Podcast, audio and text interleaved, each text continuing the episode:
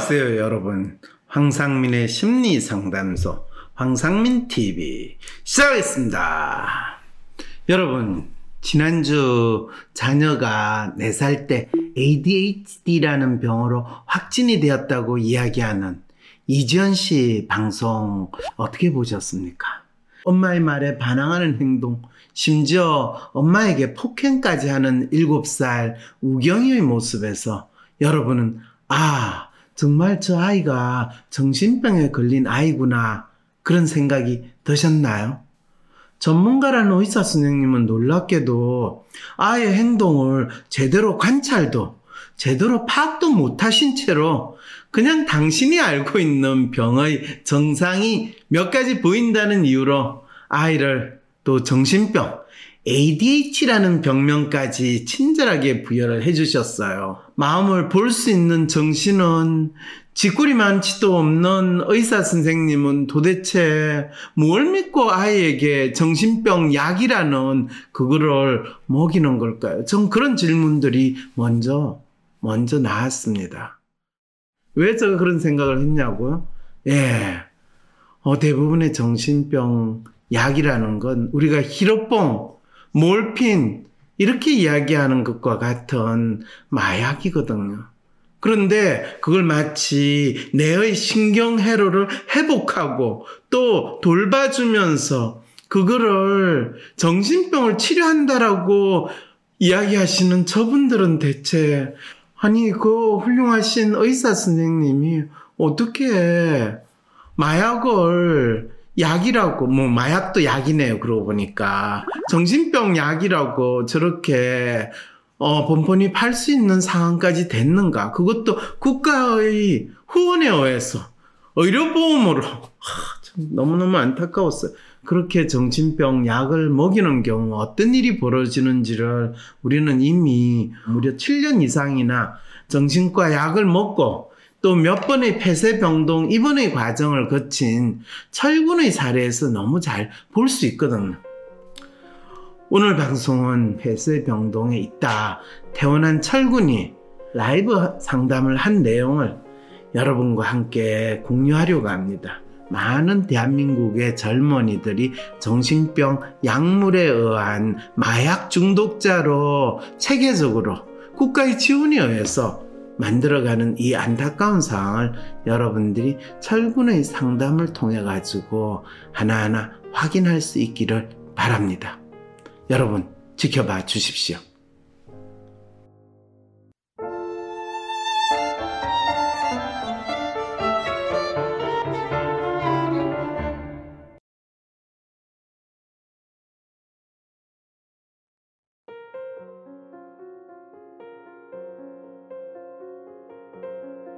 자신의 진로를 고민하며 미래를 꿈꾸던 여린 마음을 지닌 청년 철군. 2014년경부터 지금까지 정신과 약을 복용하면서 철군은 점점 자신의 마음을 잃어버리게 되었습니다. 정신과 의사 선생님은 이런 철군에게 조현병이라는 병명을 붙여주었고, 어느덧 8년째 철군은 충실한 조현병 환자로 살아오고 있습니다. 2021년 3월 6개월간 정신병원에 또다시 입원했다가 퇴원한 철군을 황심소 라이브 상담소에서 다시 만나보았었죠. 3개월 뒤 철군이 다시 황심소 라이브 상담소의 황상민 박사님을 찾아왔답니다. 오늘 철군을 다시 만나보기 전에 먼저 몸과 마음에 대해 짧은 이야기를 나눠보려 합니다. 많은 사람들, 특히 정신과 의사들은 마음이란 곧 뇌라고 이야기를 합니다.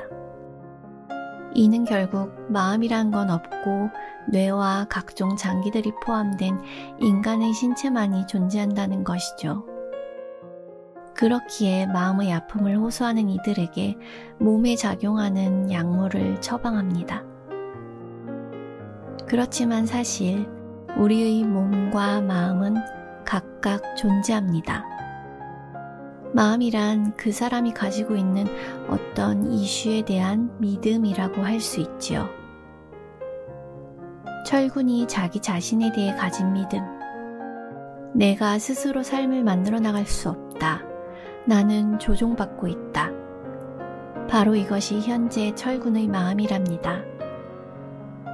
철군이 스스로 규칙적인 생활을 하며 자신의 하루하루를 만들어 나간다고 믿게 되면 누군가의 조종을 받는다는 믿음으로부터 벗어날 수 있겠지요.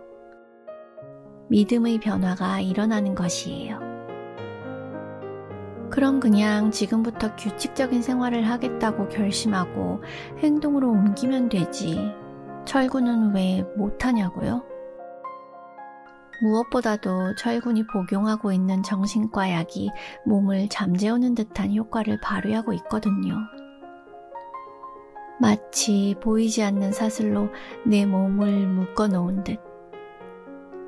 그래서 의지대로 몸을 움직이고 일상생활을 제대로 해나가기 힘든 상황 속에서 철구는 점차 다른 이에 의해 조종당하고 있다는 믿음을 갖게 되었어요. 어느 누군가는 이런 정신과 약을 먹고 멍해지니까 복잡한 생각을 하지 않게 되어 좋아 라고 말할지도 몰라요. 하지만 미래를 꿈꾸며 인생에서 자신이 나아갈 길을 찾고 무언가 열심히 해보려던 철군에게는 그것이 유쾌한 경험은 아니었겠죠. 더군다나 여리고 섬세한 성향의 철군에게는 작은 것도 남들보다 훨씬 크게 느껴졌을 테니 괴롭고 끔찍한 경험에 가까웠을 겁니다. 오늘날 조현병뿐 아니라 우울증, ADHD 진단을 받은 아이들에게까지 처방되고 있는 수많은 항정신병 약들. 대체 이런 항정신병 약은 언제부터 어떻게 쓰이기 시작했던 것일까요?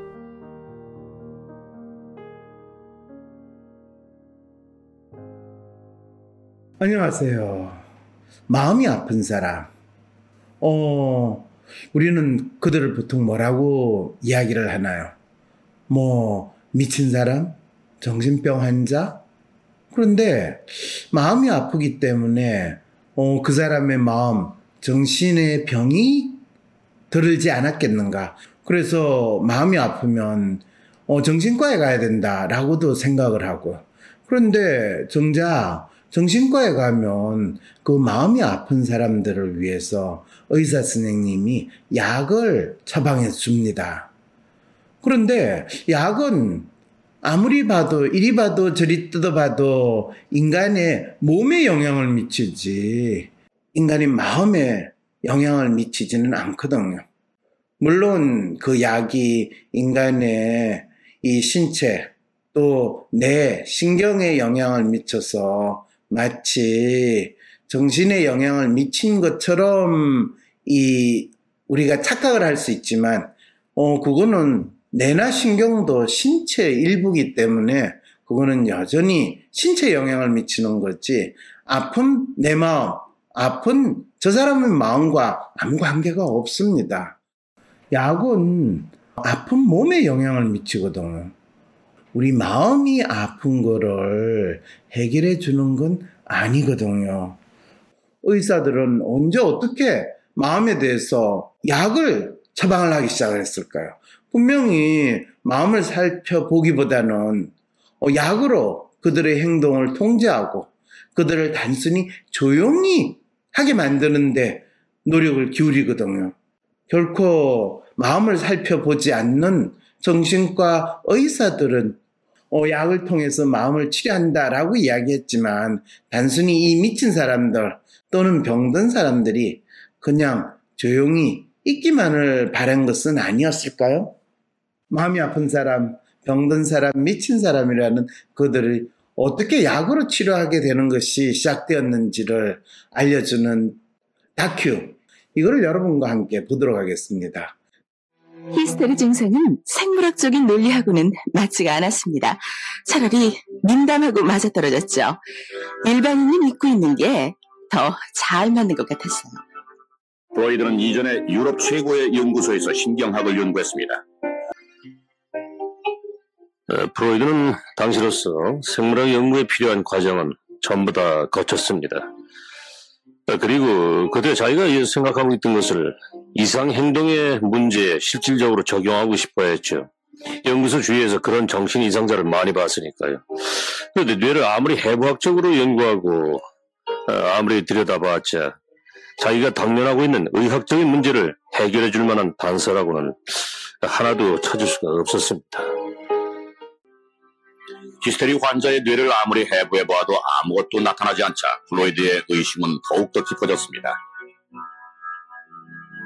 뇌종양은 어디에도 보이지 않았습니다. 프로이드는 당시 과학자들이 정신 이상을 제대로 설명하지 못한다고 결론지었습니다. 정신병은 어디까지나 개인적인 요인에서 생긴다고 믿었습니다. 아, 당시의 일반적인 생각과는 달랐죠. 파리에서 샤코와 함께 연구를 하면서 프로이드는 사페트리의 환자들에게 매료당했습니다. 그렇지만 자기 스승 샤코가 얘기하는 뇌종양 이론 같은 건 맞질 않았죠. 손이 마비된 환자들도 팔은 움직일 수 있었고 발이 마비된 환자라면 다리를 움직일 수가 있었습니다. 만약 뇌에 문제가 생겨서 몸이 마비된 것이라면 아예 아무것도 움직일 수가 없어야 합니다.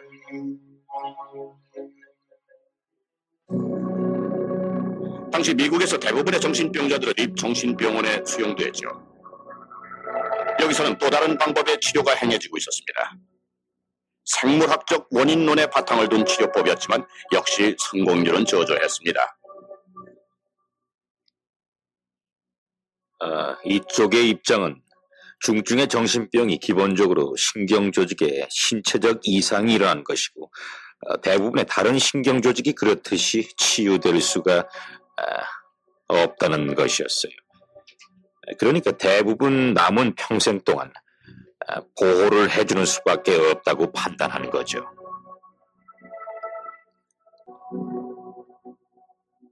의사들도 나름대로 노력을 했습니다. 관장을 한다거나 약을 뿌려주고 쇼크요법, 수술도 했죠. 환자를 이산화탄소통에 넣거나 냉장실에 넣거나 이빨을 다 뽑기도 했습니다. 피를 뽑고 뇌를 해부해 보기도 했죠. 그렇지만 여전히 중증의 정신병은 어쩔 수가 없었습니다. 한 일반 병원에서의 우연한 사건이 계기가 되어 완전히 새로운 치료법이 시작됐습니다. 의사들이 정신병을 바라보는 시각도 혁신적으로 변했죠. 앙리 라볼이라는 한 프랑스 외과 의사는 수술에 들어가기 전 환자들을 진정시키는 방법을 연구하고 있었습니다. 그는 기존의 약품에 항시스타민제를 첨가해서 크로르프로마진이라는 새 약품을 만들었는데 이것이 환자들을 진정시키는데 상당히 효과가 있었습니다. 어, 그는 동료 정신의학자한테 어, 증세가 심한 정신병자에게 이걸 사용해보면 어떻겠냐고 권했습니다. 증세를 안정시켜 줄 것 같았거든요. 어, 그래서 처음으로 이 약을 정신분열증 환자에게 사용하기 시작했습니다. 처음 실험이 시작된 곳은 프랑스의 성안나 정신병원이었습니다. 그 당시 유럽에서는 정신분열증이란 신경조직이 잘못되어서 일어난 병이니까 도저히 치료가 될 수 없다고 생각했었죠. 장 드레이와 피에르 베니커가 처음으로 여기에 반기를 들었습니다. 그 팀의 일원이었던 피에르 피쇼입니다. 정신 이상의 생물학적인 메커니즘에 대해서 모르고 있었어요. 우리들 연구 방식이래야 어, 그냥 우연히 맞기만을 바라고 해보는 거였죠. 만약 진정 효과가 있다면 혹시 또 다른 데서도 효과가 있을지 몰라 뭐 이런 식으로요. 들레이와 데니커는 정신분열증 환자들에게서 환청이나 환각이 갑자기 사라졌다는 것을 학계에 보고했습니다. 이 의사들의 이름과 크롤루프로마지는 프랑스를 거쳐 유럽 전역으로 퍼졌고 대서양 건너 미국에까지 전해졌습니다. 하인츠 리만도 곧바로 그 소식을 들었죠. 처음에 그 소식을 들었을 때 저는 제약회사의 장사꾼들이 아무 근거 없이 만들어낸 허풍일 거라 생각했습니다. 리만은 그 신약을 먼저 캐나다에 있던 그의 정신병원 간호사에게 시험해봤습니다. 당시만 해도 그러는 것이 상식처럼 통하던 시절이었죠. 그리고 나서 환자에게 시험했습니다. 2주가 지나니까 환자 두 명에게서 증상이 완전히 사라져 버렸어요. 어, 이런 적은 진짜 처음이었죠. 말이 되건 안 되건 병이 없어진 건 사실이었고 어떤 연유인지도 몰랐죠.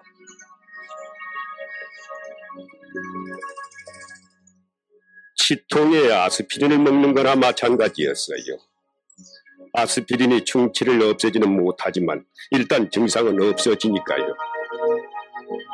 이렇게 해서 정신을 치료하는 새로운 분야가 생겨났습니다.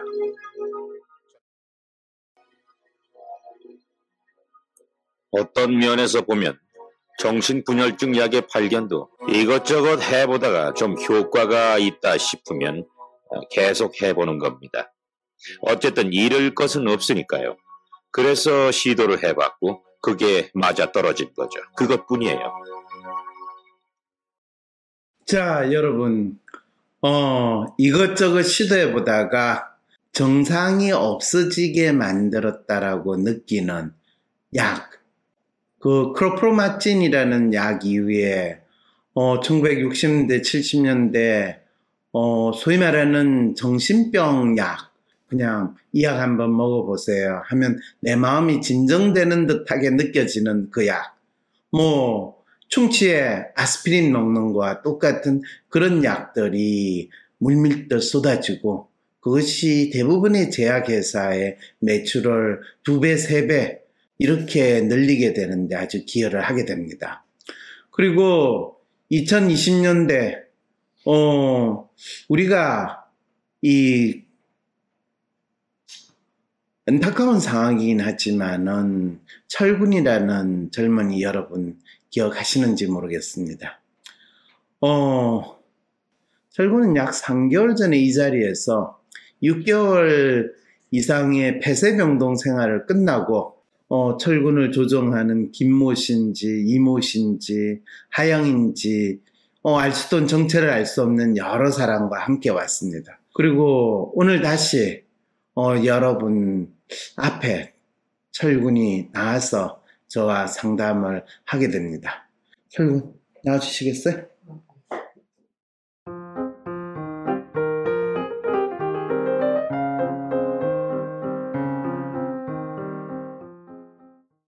철군 지난번 나왔을 때가 3월이었죠? 예, 네 기억은 나요? 어, 기억력도 별로 안 좋아지는 것 같아요. 어, 기억이 잘 안 나요. 기억력이 더 안 좋아진 것 같아요. 퇴원이 3월 25일이었나? 그렇죠, 그렇죠. 태원이 3월 25일이니까, 아, 태원하고 얼마 안 됐어 나왔던 것 같은데. 예, 근데 그 전파 조정하는 사람들은 그럼 그때는 다 어디 있었던 것 같아요? 다른 곳에서 저를 조정하고 감시하고 그랬던 것 같아요. 음, 그럼 지금도 계속 그 친구들이 본인을 조정하고 감시하고 있어요? 네. 아, 그래요? 네. 본인이 지금 나오기 전에 사연을 보냈죠? 예, 예. 어, 그러면. 기억이 잘 안 나는데. 어, 기억이 안 나요. 본인 보낸 사연을 한번, 자, 본인 저기 한번 볼래요? 철이라고 하는 건 철군이고요. 네. 또그 사연에 영이라고 하면서 이하영도 쓴다고 하면서 본인이 보낸 사연에는 음. 철군과 이하영이 동시에 마치 그 사연을 보낸 것처럼 해서 어, 이게 예, 왔어요. 네, 한번 읽어봐 주겠어요? 안녕하세요, 박사님. 철군 인사 올립니다. 사실은 철군 대신 이하영도 쓴다고 할게요. 요즘도 안영석 씨한테 계속 시달립니다. 이하영 씨랑 김지호 씨는 철 오빠 곁에서 목숨 살고 싶다는 생각을 합니다. 제가 오빠 살리는 것 같거든요. 근데 안영석은 이제 딴 애한테 할까봐 겁이 납니다. 근데 이렇게 써도 상담 되겠죠? 일단 계속 적을게요. 엄마는 오빠 못 살 것 같답니다. 오빠가 자동차 기술 배우려고 했으나 이 오빠 운전면허 어떻게 시험 받는지 학원 가서 또 들어 학원 가서 들어도 모르겠다 하고 운전면허 책 봐도 공부가 안 돼서 포기한 면이 있어요. 사실 자동차 기능사 필기는 어떻게 어떻게 돼서 합격했거든요. 그거 노트북 CBT 사이트 찾아가서 공부하니까 어느 정도 된 느낌이었다가 오빠가 말하네요. 근데 그것도 조종당하면서 시험 본 것 같아요. 근데 다음 공부가 안 되네요. 뭘 공부해야 할지. 근데 얘 집중이 없지. 엄마, 안에서 깨달았는데 계속 적을까? 자, 이거를 본인이 네. 적은 거는 기억이 나요? 어, 저, 적었던 것 같아요. 그 정도. 적었던 것 같아요. 네, 그래서 여기에 보냈죠, 그죠? 네, 네. 한번 또 계속 읽어봐요. 음, 어쨌든, 근데 실기는 저녁에 돈 들고 각각 화원마다 따르지 한 달에 50만 정도. 아, 공부요. 매번 늦잠 자고 낮 시간 돼서 저녁까지만 공부하, 공부하기 위해서 어느 정도 붙었는데요. 기- 운전면허는 어떻게, 어떻게 시험 보는지 모르겠고, 공부해도 운전이 무서워서 자동차 정비사 못하겠답니다. 공부도 안 되고, 운전 무서울 것 같아요. 그래서 자전거는 어떤가 싶어서 자전거 장- 하나 장만했고요. 자전거 산 이유가 김재씨 추천도 있었어요, 알바에서. 그러면 여기서 지금 이 사연을 본인이 보낼 때 네. 본인도 이야기를 쓰고 또 이 영씨가 본인한테 전파로 조정을 해서 알려도 주고 김지호 씨도 또 알려주고 이래서 이 편지 사연을 공동으로 지금 만든 거죠. 예, 예. 계속 한번 읽어볼래요? 근데 자, 자전거도 자격증 따는 학원 비싸게 다녀야 하고 국가공인 자격증도 아니고 자격증 따고 영업을 해야 하고 자전거 자활기업에서 재생자전거도 있고 자전거 자활기업 있었습니다. 자활기업 나온 김에 얘기하자면 제가 자활기업에서 일해야 하나 생각해 봤어요. 일단 이하영 씨랑 김지호 씨가 말리시긴 하는데 아침에 일어나기 힘들고 그래서 당분간 오후 2시부터 일할 수 있는 일자리가 뭐가 있을까 하면서 알바 두 곳 정도 잠깐 했습니다. 오빠 자활기업 반대 나도 그리고 일하는 날은 자전거 타고 동네 다니고 예를 들어 정의당 인천시당이랑 부평 청년공원 유기 정도를 몇 번 가봤어요. 코로나 때문에 제대로 운영하지는 않더라고요. 그래도 그래서 요즘 생활하는 거 말씀드리면 아침에 일어나도 몸을 못 움직이게 락 걸어놨나 봐요 안영석이. 김전 씨한테도 저한테 걸고 저한테도 걸고. 어쨌든. 그래서 11시 12시쯤에 일어나서 점심 같은 아침을 먹고 방언에서 돌아다니다 결국 어디 나가든가 노트북으로 뭐 알아보든가 나가면 자전거 타든가 걸어가든가 지하철 타든가 또 해보고 국회의원 몇 명 만나서 제가 전파무기 시달리고 있습니다. 말도 해결 못하고 얘기도 듣고요. 어쨌든 그래요. 그리고 코로나 풀리면 하고 싶은 것 중에 하나가 심리극인데요. 안영석 씨의 마음이 궁금해서 심리극 해볼 겁니다. 병원에 입원해 있는 동안 아스트라제네카 백신 주사 한 번 맞고 지금 정리 시점에서 오늘, 아침에 또 백신 주사 맞아서 예방 접종은 다 했습니다. 네, 백신 예방 접종 다 끝났고요. 음. 국회의원을 만나서 또 본인 전파 조정에 대한 이야기도 했어요. 예. 오, 그랬더니 국회의원은 자기가 해줄 수 있는 게 없다 이렇게 이야기를 하던가요. 그렇죠. 오, 자 그러면 또 지금 사연 계속 읽어주세요. 어머니 아버지 나이 드시는 분들 뉴스에서 백신 예방 접종 받으라고 하셔서 신청하는데 어머니 아버지 주민번호 저를 조정한 사람들한테 노출돼서 좀 마음에 걸려요. 그거 어떻게 하는가 싶어서 어머니가 공인인증서 깔아달라고 할 때 제가 거부하고 큰누나가 대신해 주는데 제가 만약 공인인증서 건드렸다면 저의 몸과 마음에 대해서 해킹하고 있는 누군가들이 범죄를 저지를까봐 무서워서 모르겠어요. 그리고 보건소 한번 들렀습니다. 어쩌면 오히려 제가 약 먹는 코스프레를 하는 건지도 모르겠어요. 약은 상관없어요. 그렇군요. 어, 그런데 약은 상관없으나 문제는 조정이에요라고 하는데 네. 이 약은 상관없다는 건 무슨 말이에요? 어, 지금 야- 약을 먹든 안 먹든 문제의 핵심은 조정인 것 같아요. 아, 문제의 핵심은 조정이다. 네, 자, 그럼 영은 지금 뭐라고 이야기해요? 이거가요. 네. 저 한마디 할게요. 일단 여기까지가 오빠 얘기였고 기본소득 되었으면 좋겠어요. 그럼 이재명을 밀어야 한다 싶네요. 그리고 노르딕 모델법도 필요하고 이 두 개는 정말 필요해요. 오빠 협동조합 모바일 툴이나 사회적 경제 이용법 있긴 있어, 있어야 하는데 어쨌든 표는 누구예요? 김지효라고 해서 김지효 씨, 그 다음에 하영 씨, 예, 이하영 이하영 씨, 김지효 씨, 예영 씨가 이제 어, 이야기하는데 이거는 본인이 전파 조정을 받아가지고 적은 내용이라는 거죠. 음, 어, 마인드 컨트롤 무기금지법, 공간보복이 필요하다는 의문이고, 그 다음에 오시엔 구지, 구해줘서 시즌 1 다운받아서 가끔 본다는데 뭘 구해줬기 때문에 그래요. 어, 그 드라마에서는 예. 그 사이비 교회 가- 어떤 여학생이 갇혀가지고 네. 가- 고등학교 때 같이 다니던 남학생이 나중에 도, 도, 3년 뒤에 도와주는 내용으로 시작하거든요. 이 네. 영화가. 그런 내용. 근데 그런 내용을 지금 이 하영이가 이 본인 상담하는 편지에 네. 지금 적었다는 거 아니에요. 어, 제가 적고 싶었던 내용 같은데, 모르겠어요. 제가, 아, 제가 말씀드리고 싶은 내용이 뭔가 있었던 것 같긴 해요. 어, 뭐라고 표현해야 될지 모르겠어요. 아, 지금. 근데 오빠 얘기하는데 저희들 얘기는 언제쯤 해줄 수 있어요? 어, 그게 무슨 말이에요? 하영 씨가 얘기했죠. 네. 네, 하영 씨, 지금 하영 씨 이 사연으로 보낸 거를 지금 내가 물어보고 있잖아요. 네. 어, 그런데 지금 이야기하고 있는데 언제쯤 아니, 아니, 이야기한다는 아니, 건 무슨 오빠 계속 뜻이에요? 할게요. 네? 일단 준철 오빠 계속 할게요. 아, 그래요? 네. 준철 오빠 사연을 가지고 그럼 계속 읽어볼까요? 네.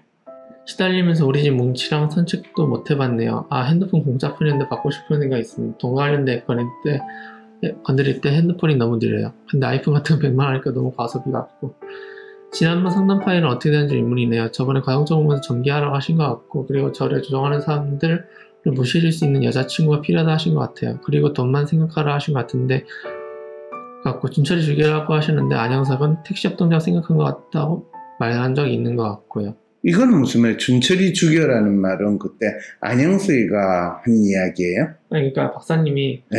준철이 죽이면 죽여라. 아, 안영석이한테. 예, 그렇죠. 그런데 안영석이가 만일 준철이를 죽이면 어떻게 돼요? 어떻게 돼야 안 했지? 몰라. 그건 당연히 안영석도 죽거든요. 그건 모르겠습니다. 어, 그래요? 네.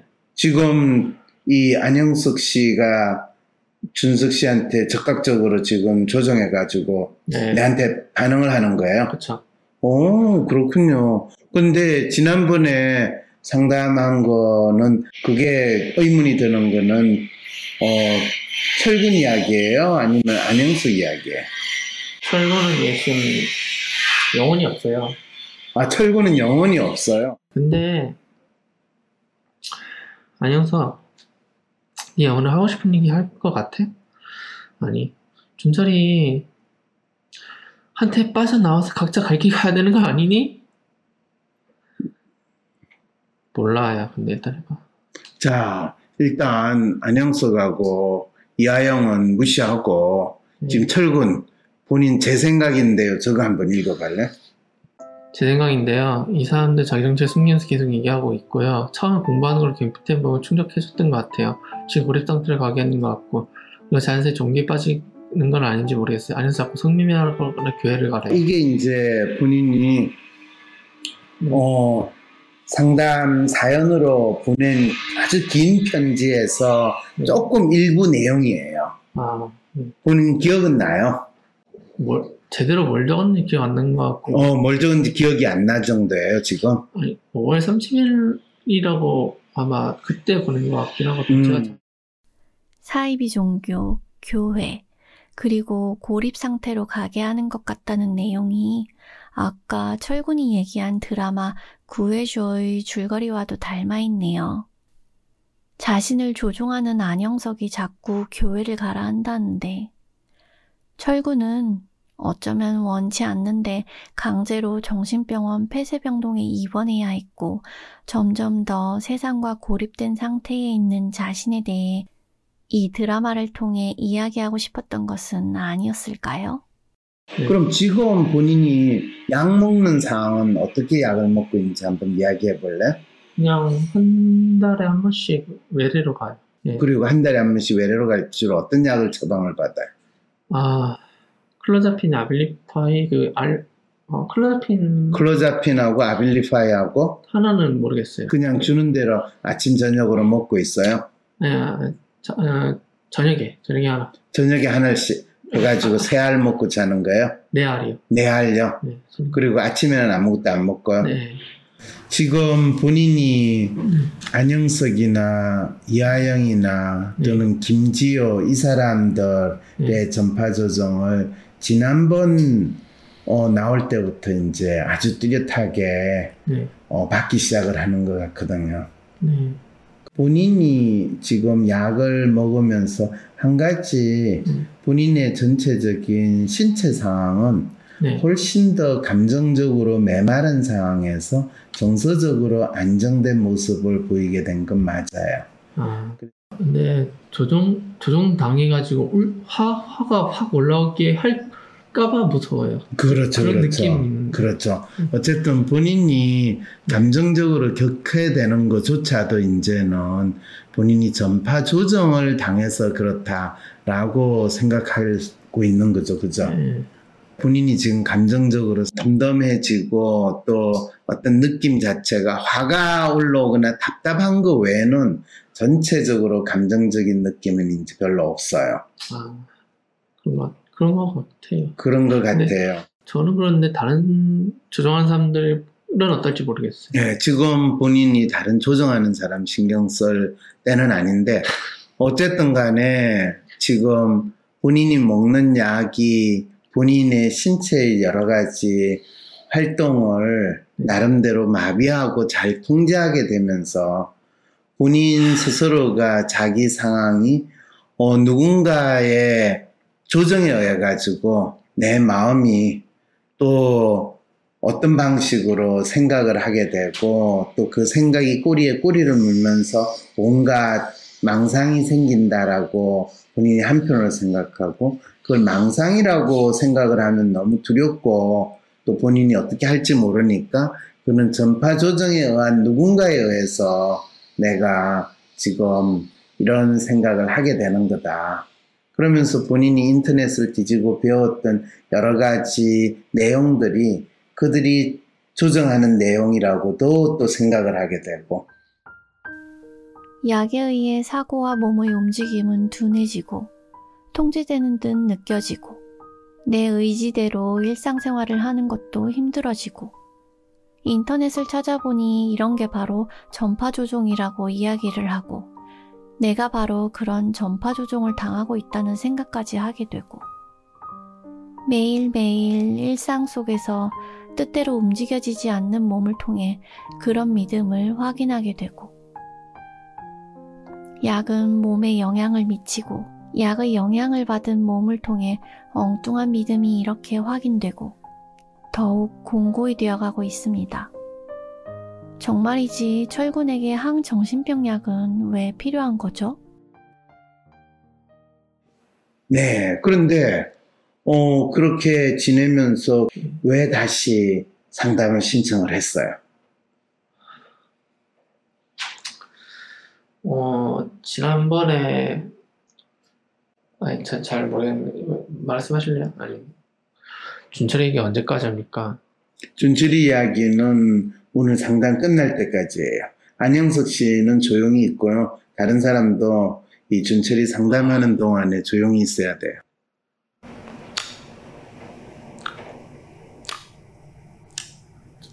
자, 지금 이렇게 입을 쩝쩝하는 거는 네. 이 철군이 먹는 이 약의 부작용에 의해서 일어나는 아. 아주 전형적인 신체 부작용이 어, 안영석 씨, 안영석, 정상이에요. 안영석 씨는 자기가 조용했다고 밀고 싶은 것 같아요.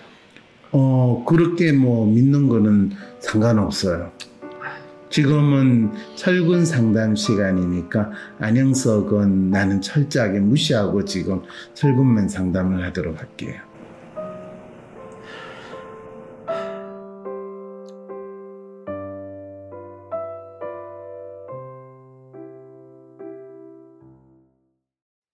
몸은 의사에게, 마음은 심리사에게. 인턴 레지던트 심리사 채용 공고. WPI 심리상담 코칭센터는 WPI 상담 모델에 근거한 심리상담 및 코칭과 관련된 상담 서비스와 상담 교육 및 연구 전문기관입니다. 본 센터에서 상담 및 교육 수련 활동을 받을 인턴 및 레지던트 과정의 심리사를 모집합니다. 인턴 및 레지던트 상담사 과정에서는 심리 상담과 코칭과 관련된 서비스, 수련 및 연구 교육 활동을 수행하게 됩니다. WPI 심리상담 코칭센터에서는 국내에서는 인간 마음의 아픔과 삶의 문제를 다루는 심리상담, 코칭 전문가 수련 과정에서 체계적인 임상 수련 과정이 없다는 아쉬움에 심리상담 및 코칭 활동의 실질적인 수련 및 실습 활동을 센터의 인턴 레지던트로 근무하면서 임상 실습 수련을 할 수 있는 기회를 제공하고자 합니다. 인간의 몸을 다루는 의사들은 6년의 의과대학 교육과 의사 자격증을 받은 이후 인턴, 레지던트, 그리고 펠로우로 이어지는 임상 수련이 수련 병원을 중심으로 이루어지고 있습니다만 국내에서는 인간의 마음을 다루는 심리 상담 코칭 활동의 경우 대학이나 대학원의 교육 이후에 체계적인 임상 실습 수련 과정이 없습니다. 심리 상담과 코칭 분야에서 전문가로 활동하기 위해서는 인턴 및 레지던트 수련 활동은 절대적으로 필요합니다만 심리 상담 코칭 관련 대학원 학위 과정은 실제 상담과 관련된 수련 교육이 거의 없을 뿐 아니라 임상 장면에서의 전문 능력 수련 기회는 개인적인 노력 이외에 찾기 어렵습니다. 본 센터에서 인턴 및 레지던트 심리사로 참여하는 분은 현재 일반 교육기관의 상담교사, 대학 수련병원에서의 인턴이나 레지던트의 근무 조건에 준하여 대우합니다. 본인의 대학 전공이 무엇이든 관계없이 대학 졸업 후 대학원 교육이나 조직 생활의 경험을 해보신 분이라면 이 기회를 활용하여 심리 상담 및 코칭 전문가로 자신의 삶의 이력을 바꿀 계획을 세울 수 있습니다. 현재 인간의 마음의 아픔과 삶의 문제에 대한 임상 수련의 부재에 대해 아쉬움을 느끼는 분, 또 자신이 인간의 몸을 다루는 의사가 아닌 인간의 마음을 다루는 심리 상담 전문가로 새롭게 개발하려는 분들에게 좋은 취업 및 자기 발전의 기회가 될 것입니다. 접수 마감은 2021년 12월 14일 화요일까지이며 지원 방법은 WPI 심리상담 코칭센터 이메일 wpipc 골뱅이 네이버닷컴으로 인턴 레지던트 지원이라는 제목으로 이력서 및 자기소개서를 제출해 주시기 바랍니다. 서류 면접 합격자에게는 정해진 일정의 필기 및 구술 시험을 실시할 예정입니다. 많은 관심과 지원 부탁드리며 자격 요건과 수련 혜택 등 자세한 사항은 본 영상 하단의 설명란에 있는 링크를 클릭하시면 확인하실 수 있습니다.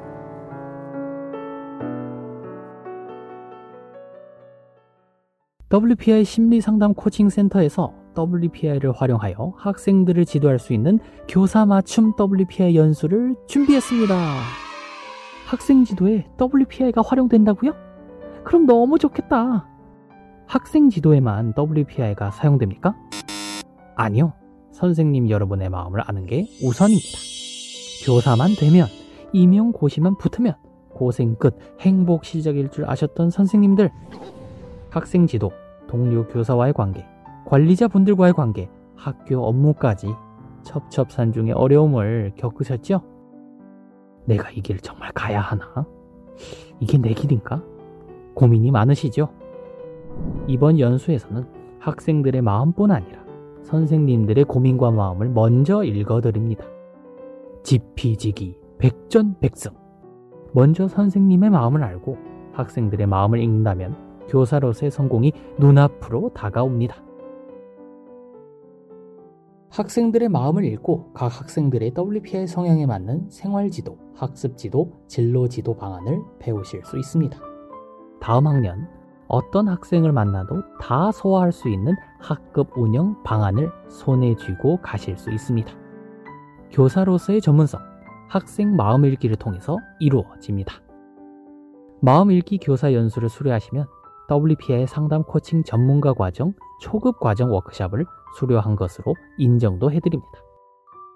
마음 읽기 교사 연수 워크샵은 2022년 1월 12일과 13일 이틀 동안 오후 1시부터 5시까지 하루 4시간씩 이루어집니다. 3월에 각 반의 WPI 무료 검사와 팔로우업 코칭까지 덤으로 받으실 수 있습니다. 마음 읽기 교사 연수는 마음 읽기를 통해 되찾은 교실의 저자 선생님들과 함께 합니다. 상세한 사항은 WPI 심리상담 코칭센터에 문의해 주시기 바랍니다. 신청은 02-6207-7430 또는 wpipc@naver.com 웹사이트 check.wisdomcenter.co.kr입니다.